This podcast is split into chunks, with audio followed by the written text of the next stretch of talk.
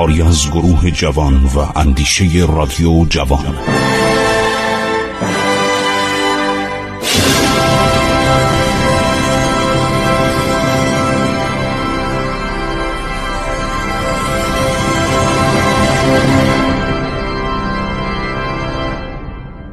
بسم الله الرحمن الرحیم. با سلام خدمت شما شنوندگان عزیز من خسرو معتزد هستم. با شما درباره تاریخ ایران صحبت کنم ایران باستان. الان دورانی هستش که ما بهش میگیم دوران فرود. دوران فرود پیش از فراز حقیقتش.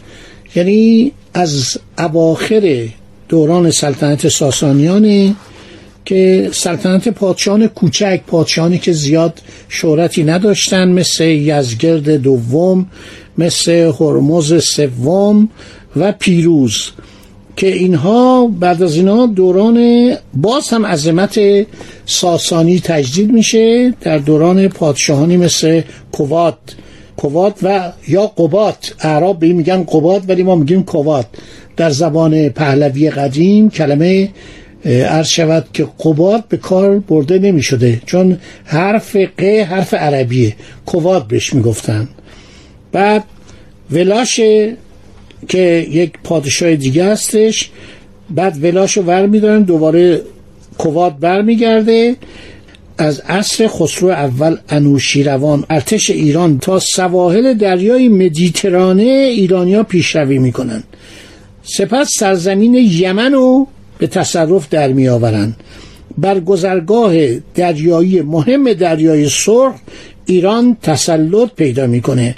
تبری، بلعمی، دینوری، صاحب اخبار التوال، گردیزی، صاحب زین الاخبار، خاندمیر، صاحب روزت الصفا، یعقوبی معلف تاریخ یعقوبی، ابن اسیر معلف الکامل، علی ابن حسین مسعودی صاحب کتاب مروج و زهب متحر ابن طاهر مقدسی صاحب کتاب آفرینش و تاریخ سالبی در کتاب قرر الاخبار ملوک الفرس اوفی در جواب الحکایات از مورخان و نویسندگان اسلامی هن.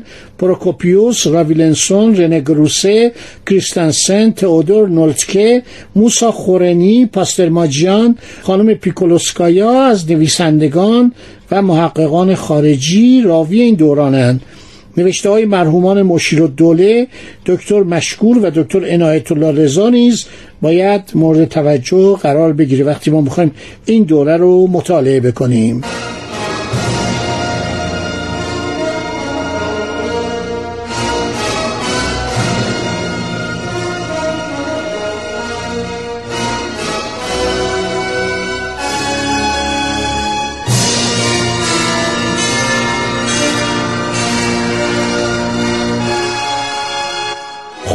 ما به یک پادشاهی می‌رسیم که سلطنتش آغاز یک دوران جدیده دورانی به ضرر ایران به نفع ایران نیست. شخصی به نام پیروز عرض شود که پسر یزگرد دوم.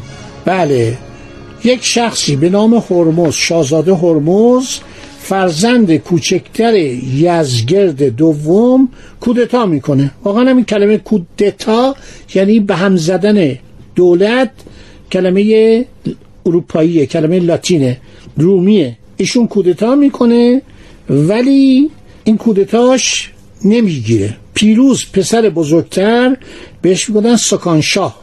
پادشاه و کنارنگ سکستان یا سیستان بود. پادگان سیستان و چند پادگان مناطق شرقی رو در اطراف خودش گرد میاره راهی راگا میشه. اگر گفتید راگا کجاست یعنی تهران یعنی شهر ری. شهر خیلی بزرگی بوده. زمان ساسانیان بهش بودن راگا. هرمز برادرش که پادشاه قاسب بود برادر کوچیکتر بود که سلطنت می‌گفت به من نمی‌رسه ولی من می‌خوام به زور بگیرم. یه نکته براتون بگم طبق وصیت اردشیر پابکان اردشیر پابکان پا چون ما ب نداشتیم در زبان پهلوی پادشاه معمولا پسر ارشد خودشو به سلطنت انتخاب نمی‌کرد. آن کرا که مورد توجهش بود شاید پسر وسطی یا پسر کوچکتر رو در یه نامه می نوشت و در یک جای سربسته میذاشت در یک به اصطلاح محلی صندوقی میذاشت. بعد از مرگش باز می‌کردن بعد اونا باید انتخاب کنن. مثلا بزرگ فرماتار یعنی نخست وزیر. بعد بزرگ ارتشداران یعنی فرمانده کل ارتش. رئیس ستاد ارتش و چند فرد مهم دیگه می نشستن مثلا عموی پادشاه وقت برادر پادشاه وقت اینا انتخاب می‌کردن. اگر پادشاه عیبی داشت مثلا گوشپشت بود یا نابینا بود یا الکن بود نمی‌تونه صحبت کنه یه عیبی در بدن داشت معمولا اونو انتخاب نمی‌کردن پادشاه جدیدو در آخر اگر هیچ کدوم در این به صلاح جلسات خودشون در این کنکاش خودشون به نتیجه نمی رسیدن محول می‌کردن به موبد موبدان. ایشون می نشست بعد می اومد بگم من فلان شخص رو به نظرم رسید که این شخص پادشاه بشه. اینا چیزایی بود که ما از تو کتاب ساسانیان داریم در میاریم. بنابراین پیروز پسر بزرگتر سکانشاه بوده. ارز کردم که فرمانروای هر منطقه از ایران رو یک کلمه شاه بر او اضافه می‌کرده مثل گیلان شاه یعنی فرمانده فرمانروای گیلان یا کرمانشاه. فرمانروای شهر کرمان استان کرمان. خب اینا حمله می‌کنه میاد با هرمز می‌خواد جنگ بکنه. ملکه جینک لقب بانپشانان بانپشان یعنی همسر شاه. در پایتخت واقع در جنوب غربی ایران این خانم هم اومد بساط سلطنت گسترد و مدت کوتاهی باز با اتکاب لشکریان پادگان تیسفون عرض شود که سلطنت کرد. دو سال جنگ دو برادر ادامه پیدا کرد و هرمز کشته میشه. هرمز سوم و برادرش پیروز برای یک دوران سلطنت 25 ساله بر تخت می نشینه این بدبخت بوده پادشاه خوبی نبوده.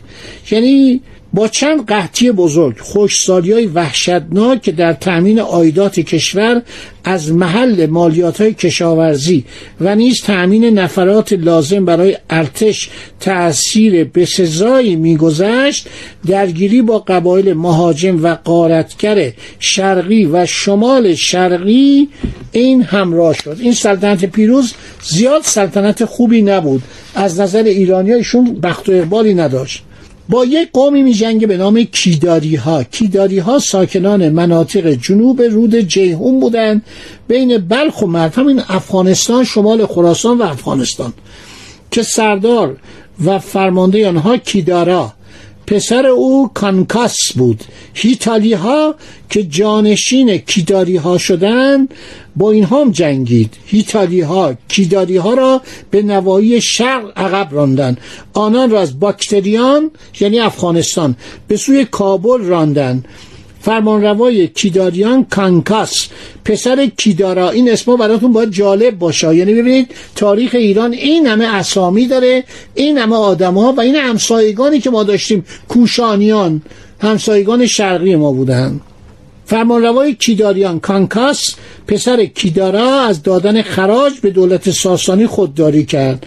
ارتش پیروز موفق شد کیداریان را در هم بکوبد و به شهر گندهارا گندهارا که بعد در اسلام اسم این شهر شد قندهار. به اونجا عقب اینا رو وادار به عقب نشینی کرد. کانکاس عرض شود که پادشاه کیداری دختری رو از پیروز خواستگاری کرد. پیروز یه شاهزاده خانم رو گفت این خواهر منه و فرستاد برای ازدواج. حالا چرا این کار کرد؟ اولا که این خواهرش نبود. برای اینکه تمام تواریخ نوشتن که پادشاهان ساسانی از همه ملل و اقوام و قبایل همسایه زن می گرفتن به دلیل تعصب در خون و نژاد و غرور دختر به هیچ پادشاه و فرمانروای بیگانه به زنی نمی‌دادن انوشیروان هم همین کارو کرد. یه دختر دیگر فرستاد که اون پادشاه حیاتله خیلی ناراحت شد بهش خیلی برخورد. پادشاه کیداری کانکاس وقتی آگاه شد که شاهزاده خانم فرستاده شده خواهر شاه ایران نیست در خشم شد. برای انتقام جویی از پیروز درخواست کرد عدهای صاحب منصب نظامی برای امور مستشاری ارتش او گسیل دارد تا ارتش او را اداره و فرماندهی کنند. یک قراردادی هم اینا قبلا امضا کرده بودند. پادشاه ایران بهترین افسران خود را فرستاد. به محض اینکه این عده به حضور او رسیدن این کانکاس پادشاه کیداری آدم دیوانه ای بود. بعضی از آنان را کشته جمعی را مسله کرد. دست و پا برید و به نزد پیروز فرستاد و به وسیله آنان پیغام داد. این کیفر خدعه جنابالیه این باعث عرض شود که آغاز جنگ میشه. پیروز حمله می‌کنه و دولت کیداری رو در هم میشکنه و شهری بزرگ از اونا رو تصرف کنه. پادشاه فرار می‌کنه میره. در دوران سلطنت پیروز بار دیگر ارمنستان که گفتیم بین ایران و روم تقسیم شده بود دستخوش شورش شد. مرزبان ایرانی به ناچار گریخت. آذرگشنس مرزبان یاد شده با سپاهی هفت هزار نفری دیگربار به ارمنستان لشکر کشید. اما سپاهیان شورشی که گرجیان به کمک آنان آمده بودند پس از پیروزی درخشان و تلفات زیادی که در ماه مه سال 482 میلادی بر ارتش ایران وارد ساختند در فرجام شکست خوردند. در فرجام حملات هیدالی ها سبب شد که ارتش ایران توجه خود را از ارمنستان به جانب شرق ایران معطوف کند. چه در ارمنستان و چه در گرجستان شورش ها ادامه یافتیم. گرجی ها و ارمنی ها همسایگان ما بودند. بسیار مردمان شجاعی بودند. گاهی دولت ایران اینا رو جلب می‌کرد. اینا میومدن در ارتش ایران میجنگیدن. حالا خواهیم گفت که خسرو پرویز با کمک ارامنه به سلطنت رسید. و گرجی هم همینطور. گرجی ها مردمان شجاعی بودند ها مردمان شجاعی بودند. گاهی با ما عرض شود که دوست که می شدن خیلی به کمک ایران می اومدن در ارتش ایران بودن. خب پیروز فرماندهانی چون آزرنرسی، مهران، سوخرا و شاپور را به مقابل ارمنیان و گرجیان معمول می‌کرد. اونا هم سردارای شجاعی داشتن میجنگیدن مثل مامیکانیان. در رأس شورشان و استقلال طلبان بودن در این زمان مسئله خطر آفرین اصلی کشور اقوام هیتال یا هفتالی ها بودن که عرب به اینها بعدا گفتن حیاتله. هیتال ها یا هفتلی ها از نژاد هونه ها بودند خب دوستان من با شما خداحافظی می‌کنم که دنباله صحبتم و ادامه خواهم داد. در حدود سالهای 425 میلادی حیاتله در تخارستان در شرق ایران شمال شرق ایران دولتی تأسیس کردند و کم کم از تخارستان تا مرو شامل ولایات قطقن و بدخشان و بلخ و سوق رو به تصرف درآوردن حالا از آفتالیتو صحبت می‌کنیم. اولین پادشاه ایتالی که انشالله در برنامه آینده و ما یاری همسایه هم پیدا کردیم به نام هیتالی ها حیاتله که بعد خیلی جالبه که اینا ما ما جزء ما میشن تمدن ما رو یاد می‌گیرن به ما خیلی علاقمند میشن.